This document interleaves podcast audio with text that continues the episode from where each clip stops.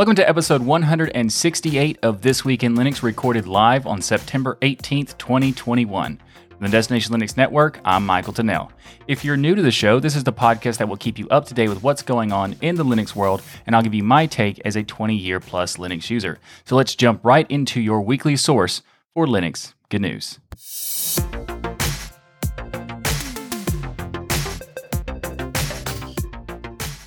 This episode of This Week in Linux is sponsored by DigitalOcean and by Bitwarden. So, this week we have some controversial topics to talk about, but we're not going to start with those. We're going to save those for later in the show. Up first, we're going to talk about Linux Mint and their new website. Their new website looks a lot better than their previous website. So this has been an in the works for quite a while. We talked about this new website coming in episode 162 of TWIL a little over a month ago. And I, I got to say, I am very happy to see this new change. It looks much better. It's got better navigation for faster browsing. The information for using Linux Mint is a lot easier, so you can find the download links for the latest release and a, a, much easier way. It's directly at the homepage, the big download button, which is really good and a big improvement on the previous thing. Also, at the there's the, at the top of the downloads page, there's a big uh, option to get the installation instructions, which I think is a nice touch. And they also made it easier to find like the minimum system requirements for for the like for installing Mint, and they have it on a new frequently asked questions page. And one of the things that I really like about this new layout is the new system, how they display the donors and sponsors, because they have a live updating graph for the donor, donors page. And they also have a sponsors page where it shows you like who who all the sponsors are, what tier they're in, and you can click to learn more about what tiers, how much it costs to be part of those tiers. So it's really interesting because it's one of the things that I admire about Linux Mint, and it's the way that they are so transparent with their finances uh, regarding the donors and sponsors and that sort of stuff. So the donors, sponsors, partners, all that stuff is laid out on their new website, and it's really cool. They used to have it where it would be a lot more difficult to find this information. They still made it possible to find it. It was they've always been transparent in this part, but it was always scattered and it was like on their blog or some cases were on their website and it was just kind of hard to find everything. Now they have it in a much more consolidated place, which I think is really cool. And I also think it's a, a really interesting approach. And I, I hope other projects or, you know, take that as an example to, you know, be transparent about that kind of thing because it, it is very interesting to know, you know, how much a project is, you know, being funded to know how much they can do in the future and that sort of thing. And also makes it easier to, you know, uh, find the donation button, which in some projects it's not easy. Also, some projects don't have it at all. So there is that. But this is a much big improvement to the previous version, which is this one. So this is the old Linux Mint website. This is the one that they started. I think they launched this in 2007. So about 14 years later, they now have this new version. So I think it's quite good. And if anybody wants to check out the latest version of Linux Mint or the new Linux Mint website, I'll have links in the show notes below. Up next in the show, we have the latest release of Kali Linux, and that is 2021.3. Now, for those who are not aware, Kali Linux is an open source Debian based Linux distribution geared towards various information security related stuff, such as uh, penetration testing, security research, computer forensics, reverse engineering, that kind of thing. Now, there's a lot of new stuff in this latest release, but I'm not going to cover everything because there's quite a lot. So if you want to learn more about it in full detail, I'll have links in the show notes. But first of all, let's talk about the new changes to OpenSSL support. They have added wider compatibility by default for OpenSSL, and this means that legacy protocols such as TLS 1.0 and TLS 1.1, as well as older ciphers, are enabled by default. And this is done to help increase uh, Kali's ability to talk to older, more obsolete systems and servers that are still using these older protocols. This may potentially increase the options available for attack surfaces. Now, to be clear, this is good for a pen tester, but this is not good for a user. So, this is not a good configuration for a general purpose operating system. So, which it makes sense because Kali is, you know, as it it's built to be able to use for uh, ed- penetration testing. It's not made to be used for regular users. Uh, it, so Kali enables the user to engage and talk with multiple potential targets with this news change. But as a, you know, as a quick note that because I feel like I should address this every time I cover Kali Linux, you know, because Kali Linux is not meant to be used as a daily driver operating system. If you want to get into penetration testing, then sure, it's a good option for that. But it's not meant to be used on a daily basis as your regular Linux distro. So for anyone out there doing that, please stop doing that. Consider running something else, anything else, really. Not anything else. There are other things that are, whatever. Uh, something else as your daily driver while using Kali in the form that it was meant to be used in. Now, with that said, let's get back to the Kali Linux news. So there's a new Kali Linux uh, tools site that they redid, and it's basically similar to what they did with the Kali uh, docs site. Basically, it's a whole refresh to it, make, making it easier to you know, get information about various tools and how to use them and that sort of stuff inside of Kali. Lots of cool stuff there. Uh, they've also made some improvements to the virtualization. They've received uh, a ton of improvements on the virtualization space, such as adding some conveniences like copy and pasting, as well as drag and drop between the host machine and the Kali VM. They've also improved support on a bunch of different VM platforms, and they've added new tools to their set of penetration tools, which they basically do in every release. But there, there's, a, there's quite a few in here, but I wanted to talk about three of them. For example, Caldera, scalable automated adversary emulation platform. There's Subjack, which is subdomain takeover system. Uh, EAPHammer, which is targeted evil twin attacks against WPA2 enterprise Wi-Fi networks. And I understood some of those words. if you were interested in that kind of thing, I'll have links in the show notes. Another cool thing that happened in this latest release is that Kali Linux or Kali NetHunter is now available to run on a smartwatch. That's right, on a smartwatch. That's very, very interesting. Now, we go into much more depth on this topic in Destination Linux episode 244, which comes out tomorrow. Sunday, September 19th. So check that out. I'll have links in the show notes. Also, if you haven't checked out last week's episode of Destination Linux, episode two, two, uh, 243, then be sure to do that because we were joined by a legend in the web browser world, Jan von Tetzchner, the CEO and founder of Vivaldi. So if you want to have you want to check out a really interesting interview, then be sure to check out episode 243 of Destination Linux. I'll have links in the show notes for that, as well as everything else related to this, and of course, the Kali Linux uh, distribution for 2021.3.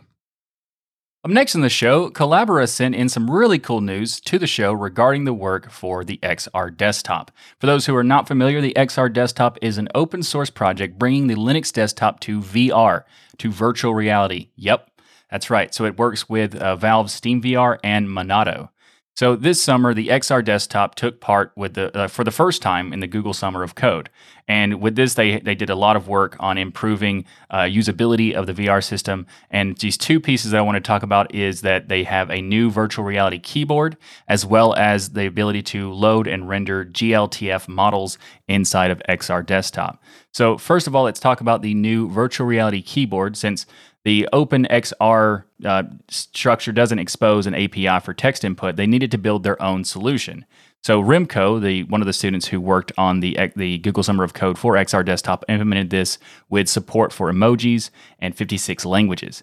That's right, 56 languages was work put work in here. That also meaning they require to put extra work into the uh, library for libinputsynth, such as for adding Unicode support to it. Uh, and this way, it was implemented. It actually makes it possible to change the entire keyboard layout, and it makes it so that the virtual keyboard will also be usable outside of the XR desktop at some point. Not exactly right now, but at some point it will be. Uh, also, the loading and rendering of GLTF models was done in this uh, Google Summer of Code structure uh, with Manus, uh, Manus, not sure which one, but uh, included uh, improving the renderer and also adding rendering techniques like normal mapping.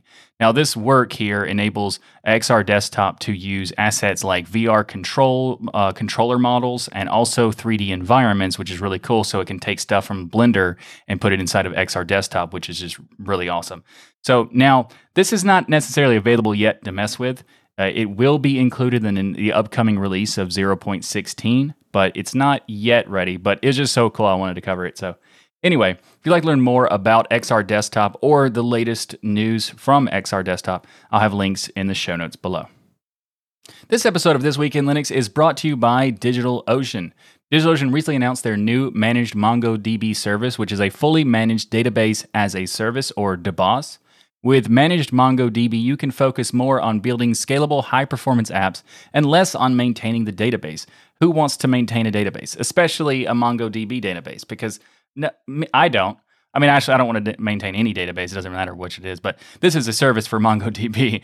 anyway, so you simply offload your MongoDB administration to DigitalOcean and let them handle Everything like provisioning, managing, scaling, updates, backups, and security of your clusters. DigitalOcean built this service also in partnership with MongoDB Inc., and together they have ensured that you will get access to all the latest releases of MongoDB document database as they become available.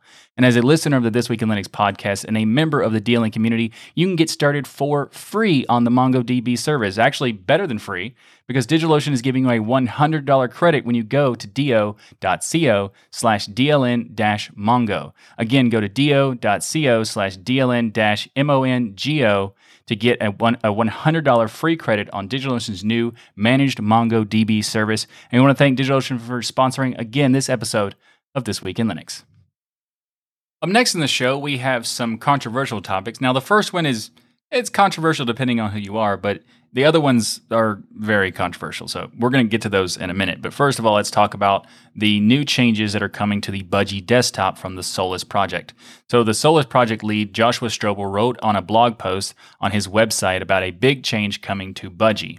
And this change is that they're going to be dropping GTK for the Budgie desktop with Budgie 11. Now, about the blog post, this is a well written, in depth blog post that goes into the what and the why of, for all this, this changes happening. So, if you want the full details, because there's a, there's a lot of breakdowns and links and, re, and sources and stuff like that in the blog post. So, I suggest checking out the link in the show notes. But for now, here's the gist of the matter. So, Solus is dropping GTK for the Budgie desktop. They have announced that. Uh, they've decided to use the EFL, which is Enlightenment Foundation Libraries. Uh, Enlightenment, for those who don't know, is also a window manager. Well, they also call it a desktop, but it's it's not really either one because it does more than a window manager does, and it does less than a desktop environment does. So it's not exact. It's like a hybrid of the two. So I'm going to coin this as calling it a window environment. I don't know if that's already a thing or not, but let's go with it. Window environment. Uh, I wish they have chosen Qt personally because I'm a fan of Qt. And they say the reason they didn't is based on the recent actions by the Qt company. Now, the fairly recent. Uh, we talked about this in a previous episode of TWIL. I'll have link that links in the show notes if you want to learn more about what he's referring to. But also, there's related to they says the licensing for Qt. Now, this part I don't agree with because the Qt licensing is open source. Uh, there there are some issues with the actions they do of like when something is available open source and that sort of stuff related to like the LTS point releases and that kind of thing, which is arguably uh, and understandably annoying to some people, but the licensing has not been a problem since like 1999. So there's that. Anyway, back to the topic at hand. So uh, there's a lot of great quotes from this blog post, so I'm going to cover you know many of them. So bear with me. There's going to be a lot of quotes here. So starting off, uh, and I quote, What used to be a, com- a, community welcoming diverse ideas focused on providing an equitable ecosystem for many members of the Linux community has gradually turned into an isolated silo of thought that, that pays little mind to the concerns raised by its user. Now, this is referring to the GNOME project as well as the GTK community and that sort of thing, because if you, for those who don't know, GTK is managed by a GNOME project. Uh, and this is also not directly related to this, but it's most people would kind of reference this to the fact that the GNOME team got rid of desktop icons and also the system tray, even though the vast majority of users did not want them to get rid of those things, uh, but they did anyway. So that's the kind of like so that's a reference to what this is relevant rela- related to. Joshua goes on to say that requiring vendors like Solus and System 76 to develop their own libraries to handle styling of their own specific applications, fragmenting the look of GTK apps that either use a platform theme or don't use one at all. Now, this is interesting because a lot of people want their system to be cohesive, and when, there's a lot of differences between like the application having the theme. Some people prefer the like some developers want the app developers to be able to have control of the theme, and then other people want the the system to have the theme, so it's all you know nice look and feel, cohesive design. Now, app developers would really benefit from having control, but I don't think that the user should be forced to not have control like they should just have a priority system where the app developer gets the higher priority if they choose to have a, a different theme and then by default anyway and then the user could go in and like reset that priority That is what I would prefer it to be. So I don't know. It just make it possible for the options to be there rather than removing all options. Joshua goes on to say that through their enforcement of the Adwaita theme in their platform library, libadwaita, which they pitch as a more or less the blessed way of adopting the Human Interface Guidelines or the HIG, they are eliminating both developer and user choice in the process. If you want to support and adopt the GNOME HIG via libadwaita, but still offer third parties the flexibility to make the app integrate, well, you can't so, and also this this is interesting because there's a lot of people talking about how like GNOME developers don't want them to theme their apps. And this is the case where there's an actual website where some GNOME developers created a website to tell distro developers to not theme their apps. And like it's like a plea or an open letter kind of thing. And it's to me it's kind of weird because if you want to create an application that is used across all different types of desktops, because you're not really making it just for GNOME, you're making something in GTK. It should be usable in pretty much everything, and not being able to theme it, you know, as a distro or as a user just seems weird. Kind of seems like that's where they're leading towards. So, anyway, back to the quotes. Uh, Joshua says that some improvements were proposed by an engineer at System 76 to libadwaita's recoloring API, which is their alternative to theming that is specific to recoloring various elements of GNOME apps and is app specific, not system wide. Now, these improvements were rejected on the basis that some of the GNOME developers disliked the opinions expressed by the engineer on social media. Now, this is related to this is Joshua's opinion, not mine. But this is uh, really interesting because when I looked at the the documents about like what what was the reason for the this the dismissal of it, and it was someone said that this the engineer from System 76 was threatening them, which is weird because all he said was that if you don't make changes and you continue on this path, you're going to lose users. That's that's just a projection. That's not a threat. So that's weird. Anyway, back to the topic. So there's a lot of people who have uh, mixed reactions towards the the GNOME way, as it were. Uh, a developer from for GNOME wrote a blog post called "The GNOME Way" and you know talked about various different reasons of why they do things. And there was a very interesting discussion on episode 73 of DLN Xtend about the GNOME Way. I'll have that linked in the show notes if you want to learn more about that and check out what they have to say about it. And there's, but there's a, a lot of, there's some things that are reasonable. It makes sense from this GNOME Way blog post, but there's also things that are kind of weird. So let's kind of jump into that blog post a little bit, like, you know, to keep, because it is relevant to the topic. But uh, so, first of all, the GNOME Way Express, one of the reasons why they do it this way is because every preference has a cost. Now, this is true. Every time you, pro- you provide an option or a preference for a user or a developer, there is some level of cost in terms of developing it, also maintaining it and supporting it. So that is true. But is it worth removing all options to, to not have the cost? Um, I, that's your that's depends on your perspective, I guess.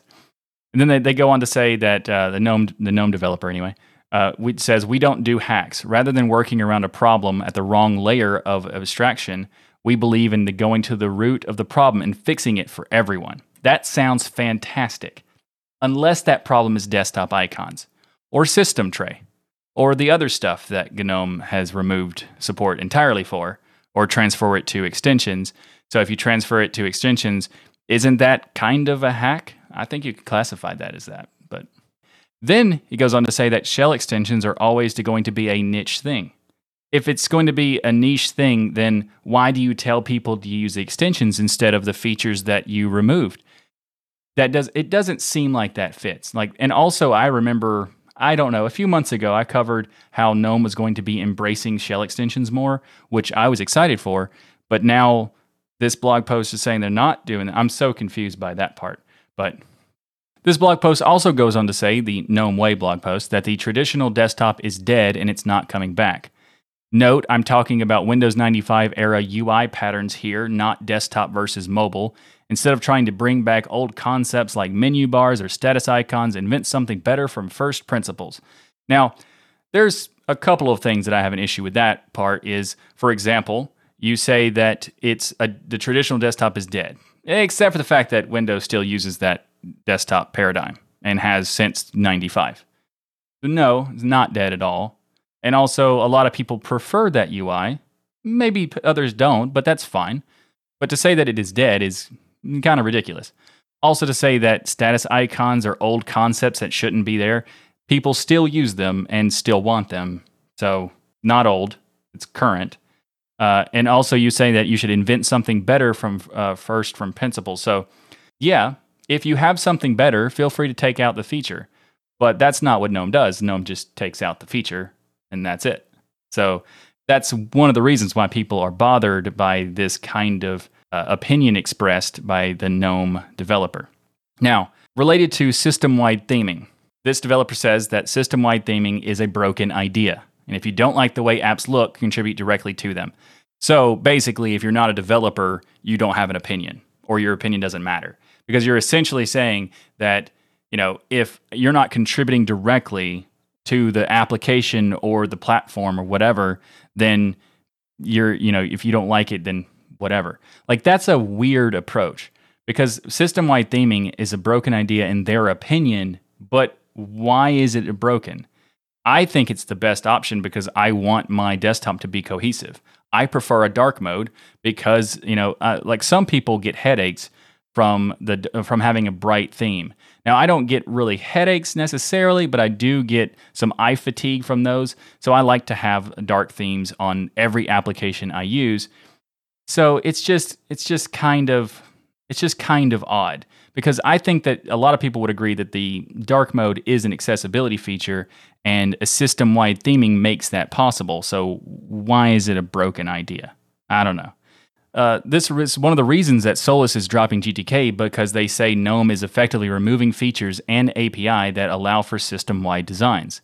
In my opinion, this would make it very, very hard to have a consistent look and feel without the, using the default Adwaita theme, which seems to be what GNOME is trying to enforce anyway. However, even if the user does use the Adwaita theme to have stuff like a global dark mode, it, it requires every app to use and implement the support for the library called libadwaita. So if an application doesn't support it, then it wouldn't have the functionality for a dark theme anyway, at least not in a global sense, even if you did activate the preferred dark configuration.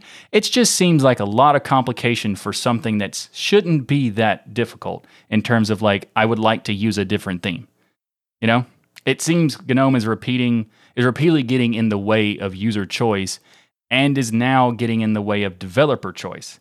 Depending on how this, you know, actually I said that this this this topic wasn't going to be that controversial. Uh, turns out I was wrong about that. I think it is going to be very controversial. But anyway, so let's talk about Budgie and dropping GTK. As I said, they're going to be using uh, EFL instead. And they say that they're going to be even potentially replacing some software that is developed by GNOME with alternative software that they develop themselves in house, or you know if they find a third party they can use instead.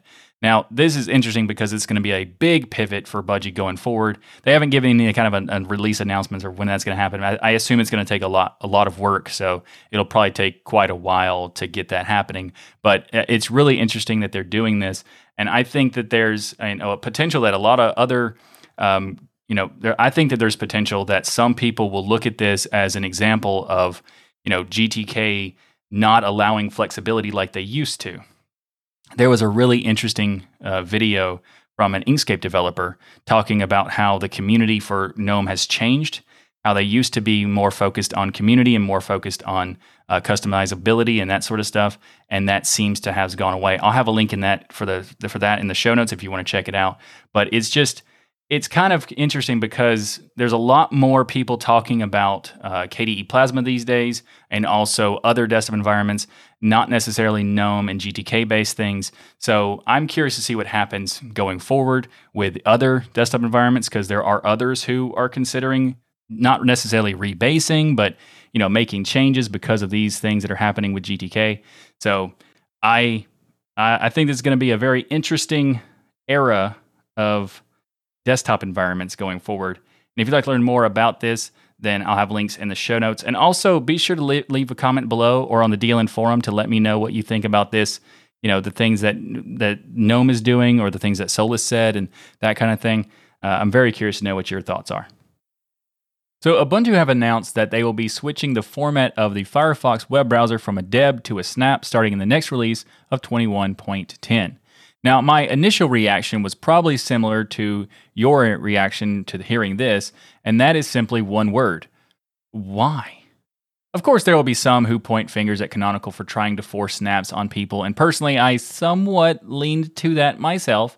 Not completely, but a little bit. I mean, I understood the reason for the Chromium snap because it was a lot of extra work to maintain a different set of packages for different versions of the distro for a non default browser, but Firefox is the default browser, so my gut reaction was a tad bit irked by this news. Uh, but upon further research, it seems that it's not just a canonical decision, but rather a decision with Canonical and Mozilla. And the reason seems to be that Mozilla is now going to be officially managing the Snap themselves, which makes simplifying uh, the management for the Mozilla team easier in Linux versus having to make multiple deb packages for various different versions of the same distro. It also is worth noting that Mozilla also officially maintains the Firefox Flatpak already, so this seems like Mozilla is getting more directly involved in Linux support of Firefox, and that part is really good news in my opinion. Now, there might be some people who don't like the snap part, but you know, with that said, there are some consequences of this that I suspect many will not like. But Ubuntu's Ken VanDine posted this news on the Ubuntu forum stating, This is the result of cooperation and collaboration between the desktop and Snap teams at Canonical and Mozilla developers. And this, this is the first uh, step towards a Deb to Snap transition that will take place during the 22.04 development cycle. So, what does this mean exactly? Well, this will only impact users of Ubuntu desktop installing 21.10 or upgrading to 21.10 for now, if you run one of the flavors, you won't be affected, but well, yet, but you will at some point. The deb will continue to be supported through the life cycle of 20, 21.10. However, the deb to snap transition is scheduled to be done in 22.04 LTS.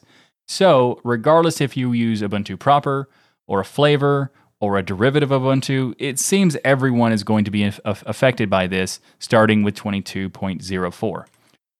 Of course, not everyone will be pleased by this, but there are some benefits to this change. For example, getting releases directly from Mozilla means that we can theoretically get updates the same day as the other operating systems that they work on. Uh, previously, users would need to wait on their distribution to do testing and push out the releases. Also, that means that we get security updates faster as well.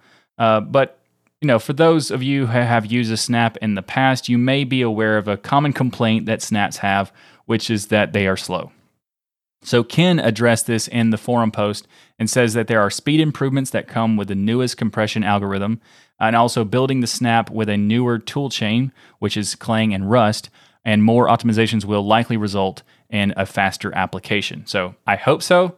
There haven't I don't know if they've been doing some testing or benchmarking, but I hope it is faster to use snaps because I do have some snaps installed, but uh, typically it's for an application that only releases as a snap if I have an option for a Flatpak, I, I tend to go for Flatpak. But there's also this other question that is kind of uh, probably the, the biggest one, and that is after the transition, do you have to use the snap? The answer to that is yes and also no. So the no part is you could opt to use the Flatpak instead if you wanted to, or you could use the tarballs that Mozilla already provides for downloads. However, the tarballs aren't really they don't really they're not really an option because I don't think they have the ability to do uh, automatic updates. They require you to do manual updates. The last time I checked, so uh, it's not really that doesn't really count. So the options are uh, Flatpaks or snaps. So the answer is kind of no because of Flatpaks, but also yeah, pretty much. So how will this affect users of distributions that are derivatives of Ubuntu, such as Pop OS, Zorin OS, Elementary OS? Well, this is likely to put them in a tough spot because this means they will either have to implement snaps, use the Flatpak version of Firefox, or package a deb of Firefox themselves. I think the most practical option for them to do is likely the Flatpak option because many of the derivatives prefer Flatpaks already, it seems. So it just kind of makes it much easier to do versus you know every single one of these different distributions packaging their own deb version of Flatpaks or deb version of Firefox. So I assume that the Flatpak is the one that's going to most distributions are going to go with.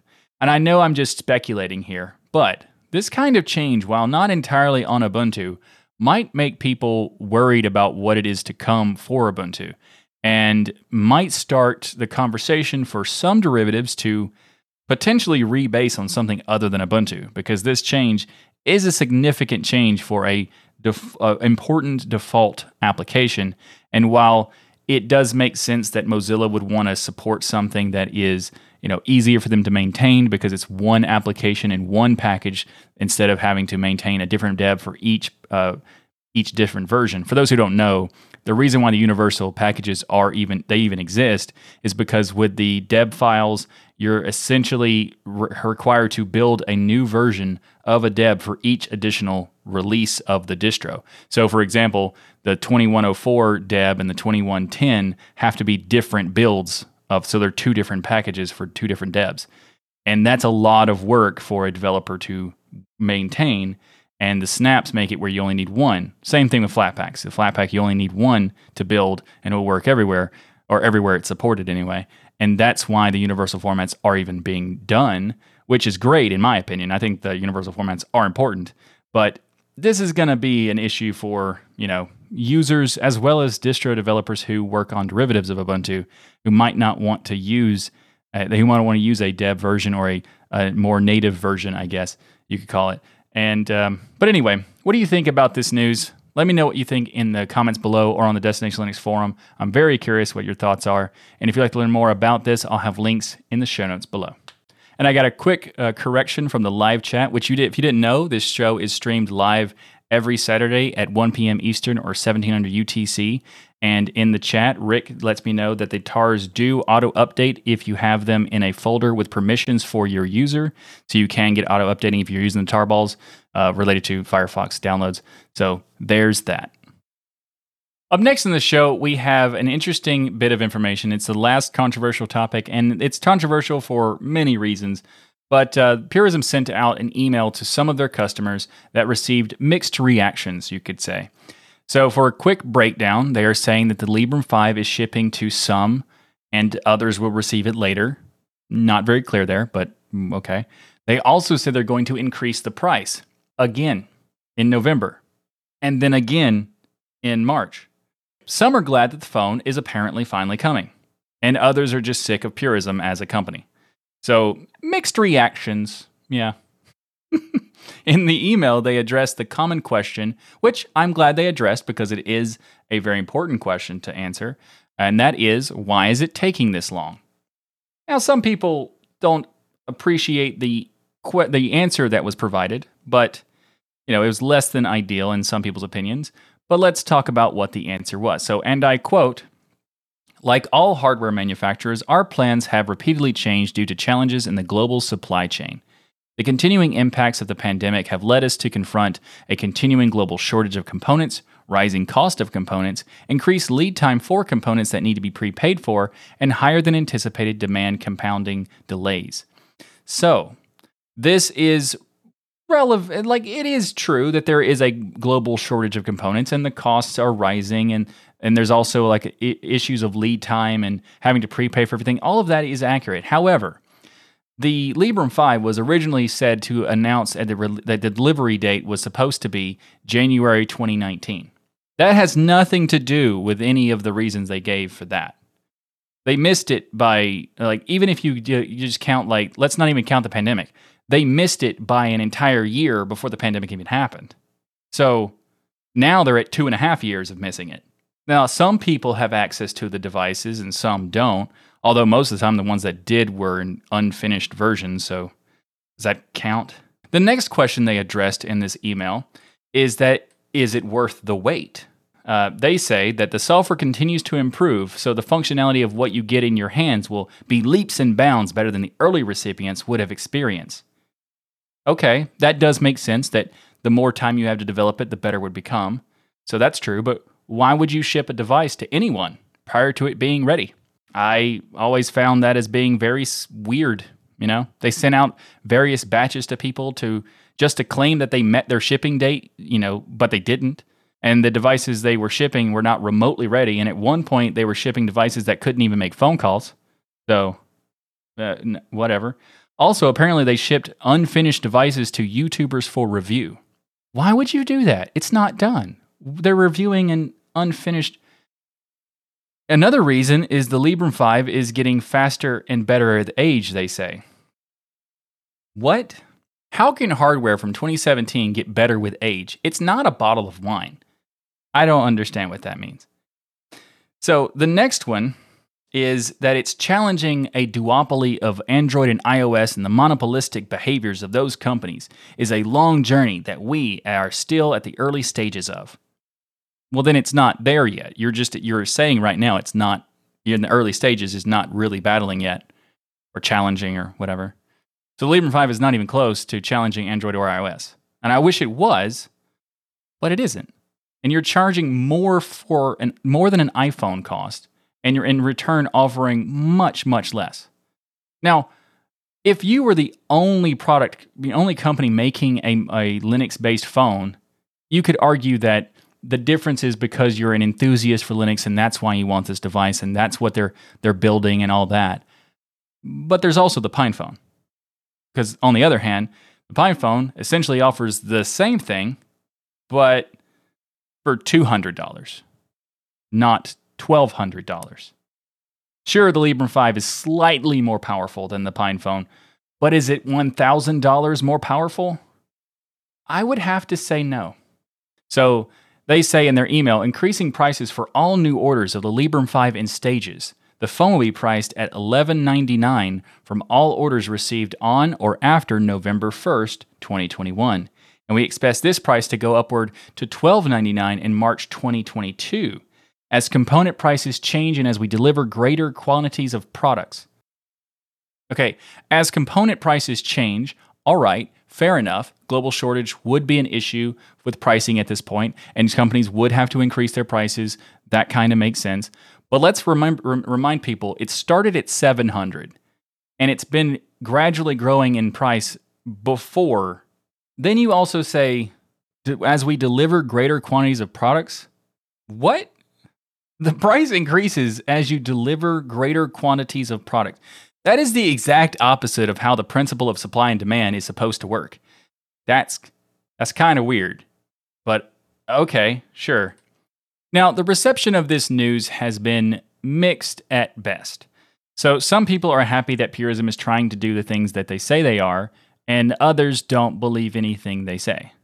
Now, I want Purism to be successful because I want their mission to be successful in terms of the you know pushing forward for the Linux ecosystem, pushing forward for open source and and the culture around these things. Like I do want those things to be successful. So I have mixed feelings of my own. I want them to be successful, but I don't expect them to be successful at this point because they've done so much weird stuff over the years that it's hard to believe that they will be.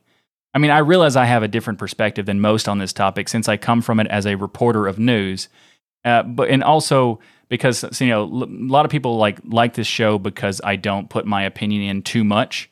Uh, but I do put my opinion in a lot of the time, but just in some people's perspective, I don't do it too much. But in this case, I kind of have to. I, I don't really want to because it's going to add more editing, which for people who are watching the live stream already know it's going to add a lot of editing. But I feel like this particular topic just needs it because uh, I've covered Purism and their products over 20 times on the show, almost 30 times. And I've been following the news for the Librem 5 ever since it was first announced in 2017.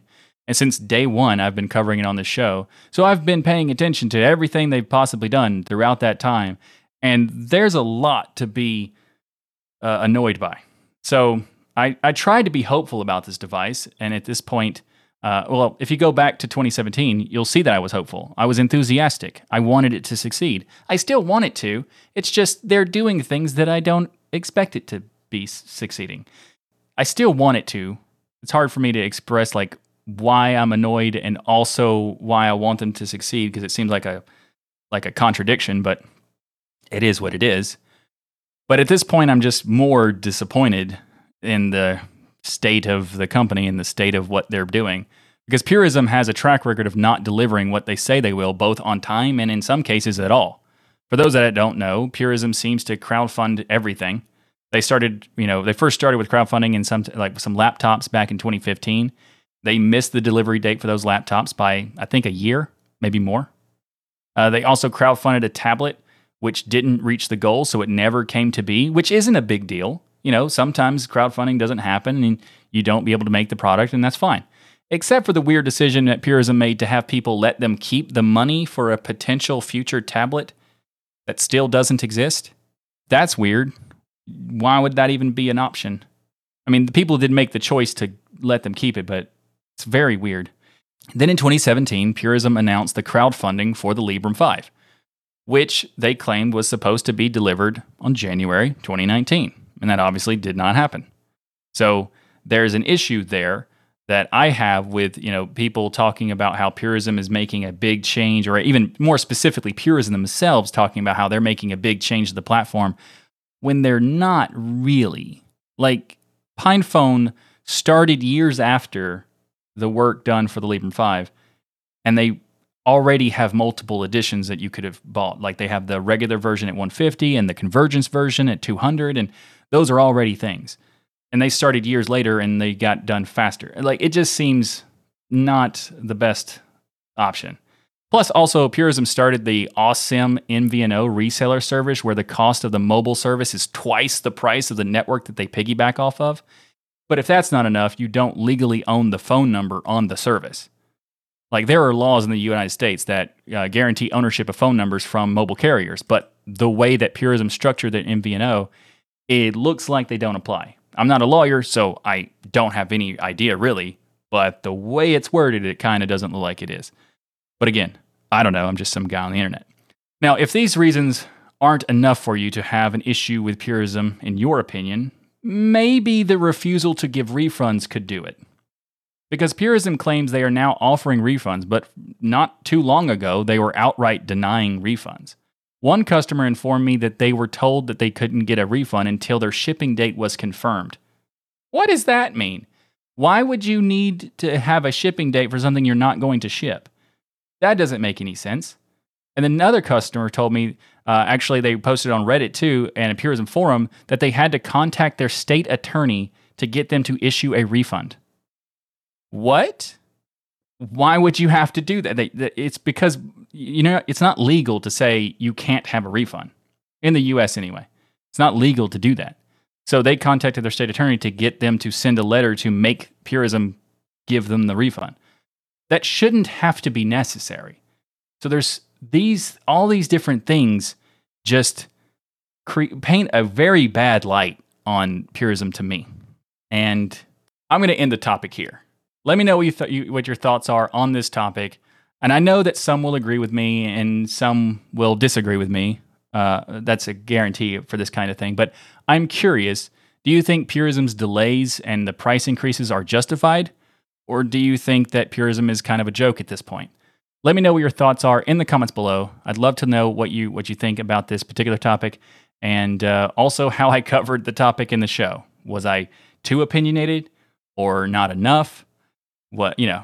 I, I think I gave you a, like I also tried to give a lot of history, but I didn't want to go into the super amount of details because there's a lot of different issues that come that come across the the time frame. But if you're interested in learning more, I guess I could make a video about the Purism Librem 5 experience or the history of it or whatever. And if you want the more details and that kind of thing, because it's a lot of details that are scattered across many different websites. And I know these things because I've been paying attention for years about it. So if you want a video about that, let me know in the comments below for that too. If you'd like to learn more about this topic, links in the show notes. This episode of This Week in Linux is brought to you by Bitwarden. Get started right now with your free account at bitwarden.com/dln. Bitwarden is an awesome password manager, and if you're not familiar with what that is, it is a way to have peace of mind knowing that your online accounts are secure. How does it do it? Well, Bitwarden provides a lot of different tools to store your passwords in a secured vault auto generate those passwords for you and even automatically fill in those passwords on login forms so you don't have to do any of that stuff, which is fantastic because it not only does it work on your mobile applications, it also works on desktop applications and your web browser and even on the command line if you want to use it. And Bitwarden seals and encrypts your private data with end-to-end encryption before it ever leaves your devices so you know you're the only person with access to your data. So go to bitwarden.com slash DLN to get started. Did I mention you can get started for free? Well, you can, but I also think you want to check out their premium account because there's a lot of great features that start at less than a dollar per month. That's right. For less than a dollar per month, you get one gigabyte of encrypted file storage, two step login with YubiKey, U2F, Duo, Vault Health Reports, Bitwarden, Bitwarden Authenticator for temporary one time passwords, priority customer service, Bitwarden Send, so much stuff for less than a dollar per month. So check it out. Make the smart move like many from the community have and go to bitwarden.com slash DLN to get started. And also, if you have people in your family or if you work at a business and want to be able to share an or like a vault, you can do so with the business organizational vault or a family vault, which makes it easier for people to to set up, you know, employees or family members into using uh, Bitwarden, being able to have a password manager, but without, without having to do all of the setup themselves. And it makes it so much easier to do that. And it also you can help them learn how to use it and even make it uh, possible to do sharing uh, securely with, between different you know different accounts in the for the passwords, which is another fantastic feature. If you have multiple people in your family who you want to have using password manager, which everyone should have a password manager. I think Bitwarden is a fantastic option for that, especially since you get it for less than a dollar per month for all of these different features. So go to bitwarden.com slash DLN to get started. And thanks to Bitwarden for sponsoring This Week in Linux. Up next in the show, I have a really interesting application to tell you about. So, first of all, Discord is a very popular service amongst gamers and really most people. However, Discord is a proprietary service, and recently they announced that they are going to strip down functionality that bots will be able to do, which I suspect is going to send some shockwaves across the entire platform. But, you know, so a lot of people have been curious about different alternatives. And there are a few options, like, for example, there's Mumble, which is a great option for voice chat, but not really a good option for the chat features of Discord. Though Mumble's uh, also lacks features in the voice chat part, as well, such as like uh, echo suppression and that kind of thing. But for the most part, it, it is a good option, but not for the chat part. Whereas Matrix and Element is a fantastic option for a federated chat platform, which I use every day. I'm a big fan of, of uh, Matrix slash Element, uh, but you know it's not the best for group voice chat. It's not really practical. You could use Jitsi, but it's not the same. And it's you know there's issues there. Uh, but I kept looking, and I recently found another alternative called Revolt Chat. Now, Revolt Chat is a very cool project being actively developed as not just an alternative to Discord, but an open source alternative of like basic, not a, I guess to say like a clone, but the user experience is very familiar if you are a user of Discord. So Revolt Chat is still in alpha slash beta phase right now, so they say you shouldn't use it in production. But based on my testing, it is coming along very nicely. It already has a lot of great features uh, people would expect from Discord. Not everything, of course, but a lot. And in addition of being open source, it's also self hostable. That's right, which is super interesting. So instead of having like your own server in someone else's instance, like with Discord, you can create your own server inside of your own instance on your own uh, DigitalOcean droplet or whatever. I think that is very, very cool. Uh, they also have a web based UI with a server that is built in Rust, which I'm just a fan of Rust, so I'm just, you know, glad that's a thing. Uh, so it's currently in a public beta testing phase. So if you want to get an invite code, you just go to their website and request it, which I'll have a link in the, in the show notes. And it has a lot of features right now, like the ability to create your own server on their instance, uh, create text channels, voice channels, assign user roles in a server, you know, tweak the theme, whether you want a dark theme or a light theme, change the color, accent color stuff. You can also customize the CSS if you want to. It has the ability to support bots, which is definitely something that is going to be uh, interesting to people who want an alternative to Discord, especially you know coming soon, rel- relatively soon anyway, when Discord makes those changes. Uh, and easy to manage permissions for the text and voice channels. You can do friend request for other users on the ser- on the service. Uh, you can save. There's like a saved notes section. You can control your notifications more like very like robustly. Uh, it also has de- uh, desktop settings, so you can have integration with your desktop. Uh, hardware acceleration support, which is great. Uh, also, the self-hosting, by the way, uses Docker, so it's not you know it's it's a kind of an easy setup self-hosting. Just point that out. But there is uh, a couple of issues. It's you know it's missing some features. It's not totally there yet. As I said, it's still in alpha, alpha beta. So, like for example, the voice channels don't seem to be fully implemented yet, so they don't really work. But you know, I assume that's coming pretty soon. And I haven't had a lot of time testing it, uh, but so far, Revolt Chat seems very impressive and very promising. And I think I may look into setting up a self hosted option in the future. Maybe we could have like a self hosted DLN Revolt chat server. Uh, I don't know how to do that yet, but I think that sounds very cool. So at some point in the future, I will look into that when it gets closer, you know, outside of the whole beta testing phase kind of thing. So I think this is a very interesting alternative. It looks a lot like Discord, but that's kind of the value of, you know, an alternative to Discord because you can easily know how to use it if you've already been a Discord user. So it's just really interesting. And if you want to learn more about Revolt Chat, I'll have links in the show notes below. Up next in the show, I want to show you about the latest backup tool that I've found called Pika Backup. And basically, it makes it easy to use something that has is very has been around for a very long time. It's very powerful. It's called Borg Backup. Now, Borg Backup is not the easiest thing to use. It's a great piece of software, but it's not that really user friendly. So, Pika Backup provides a user friendly, straightforward experience for using Borg Backup, which I think is very cool. So it has support for uh, setting up new backup repositories or using existing ones, create backups locally or remote. You can also uh, save disk space because uh, Pika Backup does not do need to copy anything. It does transactional backups. Uh, also, it has encryption for the backups if you want to use it, and it also makes it possible to recover files or folders in your file browser with integration if you want to do that. Uh, now, there's there's a lot of cool stuff about it, and there are some things missing. So I'll let you know that it doesn't have the ability to do scheduled backups just yet, uh, and it also doesn't have excluding files from a backup via regular expressions. But it, uh, I think they are working on those things. Now, it also isn't intended to be a full system recovery tool, so it's mostly like your personal files and that kind of thing. Uh, but I do think that having an option for a backup tool like this, where it's an easy to use, you plug in your USB drive and just let it go, is such a cool thing to be able to provide that, especially with having Borg backup as the backend and not having to use the command line and all the configurations and stuff with Borg backup sounds fantastic. So if you'd like to learn more about Pika backup, I'll have links in the show notes below. Up next in the show, and the last topic for today is something I am super excited about, which is RetroArch is now available to be used on Steam. And this is very cool because it makes it a lot easier to access uh, emulators for many people who are just comfortable using Steam as their front end. So, if you're for those who are not familiar, uh, RetroArch is a front end for emulators, game engines, and also media players.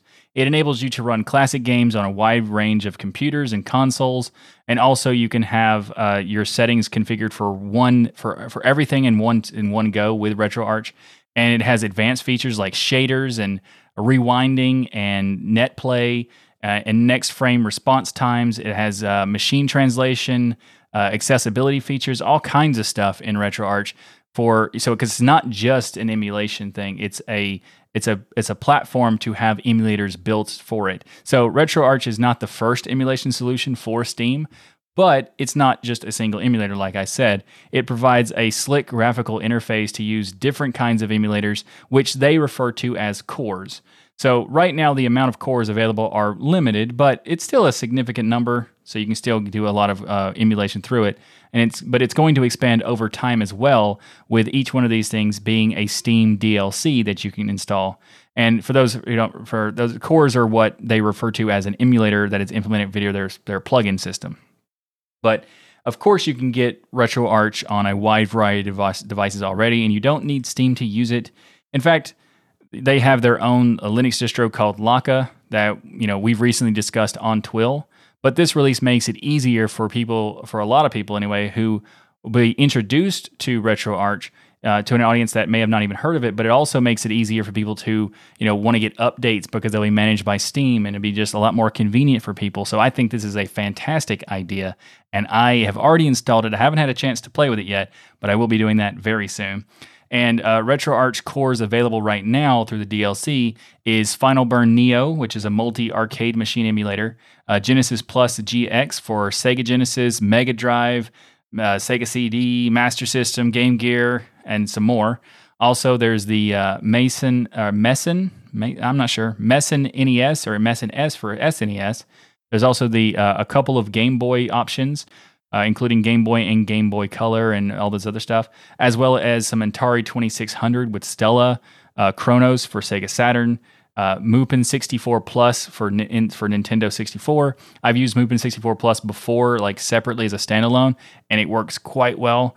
Uh, and it makes it possible to play some games that are not meant to have network play to be able to have that, which is fantastic. I, emulations have come a long way since I first started doing them.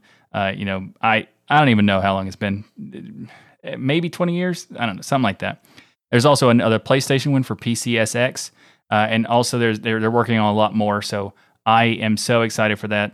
And with RetroArch now on Steam, I think this could help make the Steam Deck uh, kind of be an all in one gaming device. So I'm even more excited about the Steam Deck, which I mean, there's uh we don't know exactly when I'm we're gonna get, get those out because depending on when you when you ordered it, you don't really they, they kind of give you a rough estimate. So I don't want to wait, but I'm I'm gonna have to. But I do think it's really cool because they did say that the dev kits have supposedly already been sent out to some people, which is a good sign. It's getting closer.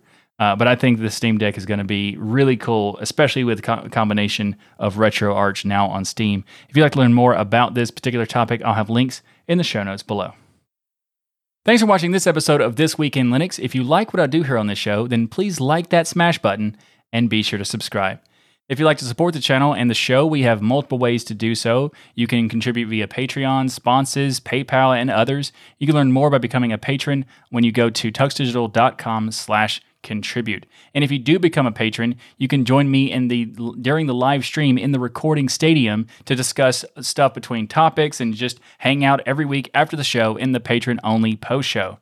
And also, if you'd like to support the channel, you can do so with the Linux is Everywhere t shirt, which is the shirt I'm wearing right now. And you can get with that by going to dlnstore.com. Plus, while you're there, you can check out all the other great stuff that is at the DLN store, like hats, uh, hoodies, mugs, stickers, aprons, backpacks, all sorts of stuff. Really cool stuff at thedlnstore.com. And if you like some more podcasting goodness, then check out the rest of the stuff on Destination Linux Network, where we have Hardware Addicts, Destination Linux, DLN Xtend, a Sudo Show, and so much more. Check it out at destinationlinux.network. And just a reminder, this show is live every Saturday at 1 p.m. Eastern or 1700 UTC. So join us in the live chat room to discuss all the latest Linux news each and every week at dlnlive.com. Now, this, the UTC number might change pretty soon because of daylight savings time switching, but just that might change. And so keep in mind, it's always 1 p.m. Eastern. So if you want to reference that, there you go. Anyway, thanks for watching. I'm Michael Tunnell with the Destination Linux Network, and I'll see you next week for another episode of your weekly source for Linux good news.